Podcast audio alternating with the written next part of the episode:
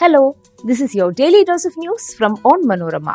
I'm your host Deepa Soman, and these are the major news stories of the day.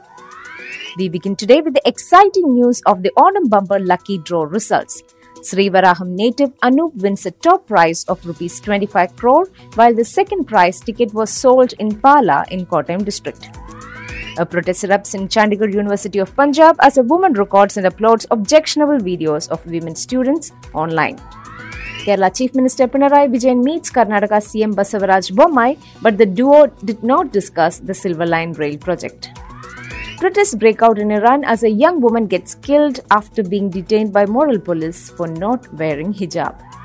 Kerala Governor Arif Muhammad Khan says the state's chief minister instructed not to file a case in the assassination attempt against him. Let's get into the details. Sreevaraham native Anup who took his Onam bumper ticket just yesterday evening, won the much coveted rupees 25 crore prize in a lucky draw that was eagerly awaited by Kerala. The winner was chosen by Finance Minister K.N. Balagopal through a lucky draw. The ticket that won the second prize was sold by an agency in Pala in Kottayam district and we are yet to discover the lucky winner. Lotteries department said it has sold 66 lakh 55,194 tickets costing rupees 500 each this year. Post tax, the prize winner can take home around rupees 15.75 crore. The second prize is rupees 5 crore and the third prize is rupees 1 crore for 10 winners each. Students of a private university in Punjab's Mohali held a protest on the campus after objectionable videos of several women students were posted on social media by another woman. The protest was held on the university campus located at Ludhiana Chandigarh Road past midnight. The women student who was involved in sharing the videos online has been apprehended. She had made videos of some women students and sent those to a youth in Simla who allegedly uploaded those on social media, police said.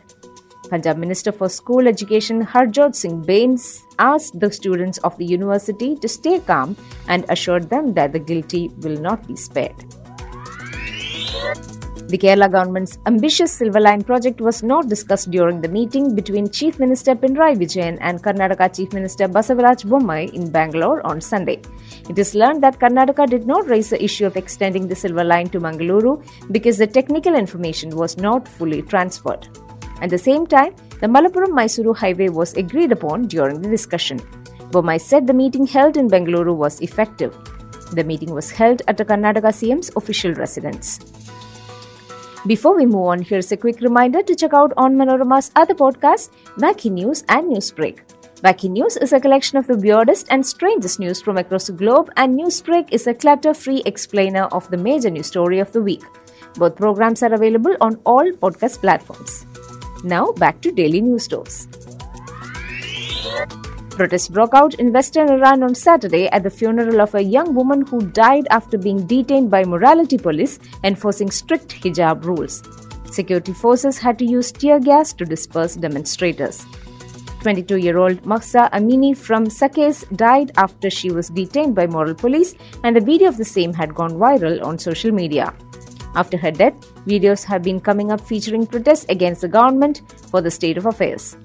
Rights activists have also been urging women to publicly remove their veils, a gesture that would risk their arrest for defying the Islamic dress code as the country's hardline rulers crack down on immoral behavior. Kerala Governor Arif Muhammad Khan repeated his allegations against Chief Minister Pinarayi Vijayan and the state government on Sunday. He asked, Don't the people in power know that a case should be filed in case of an attack against the governor, even if there is no complaint? He said it was because of the instructions of the Chief Minister that the police did not file a case in the attack on him during the Kannur Historical Congress in 2019. He said he would release video evidence and letters against the Chief Minister tomorrow. That brings us to the end of this episode. Be sure to come back tomorrow. As always, thanks for listening to Daily News Stores.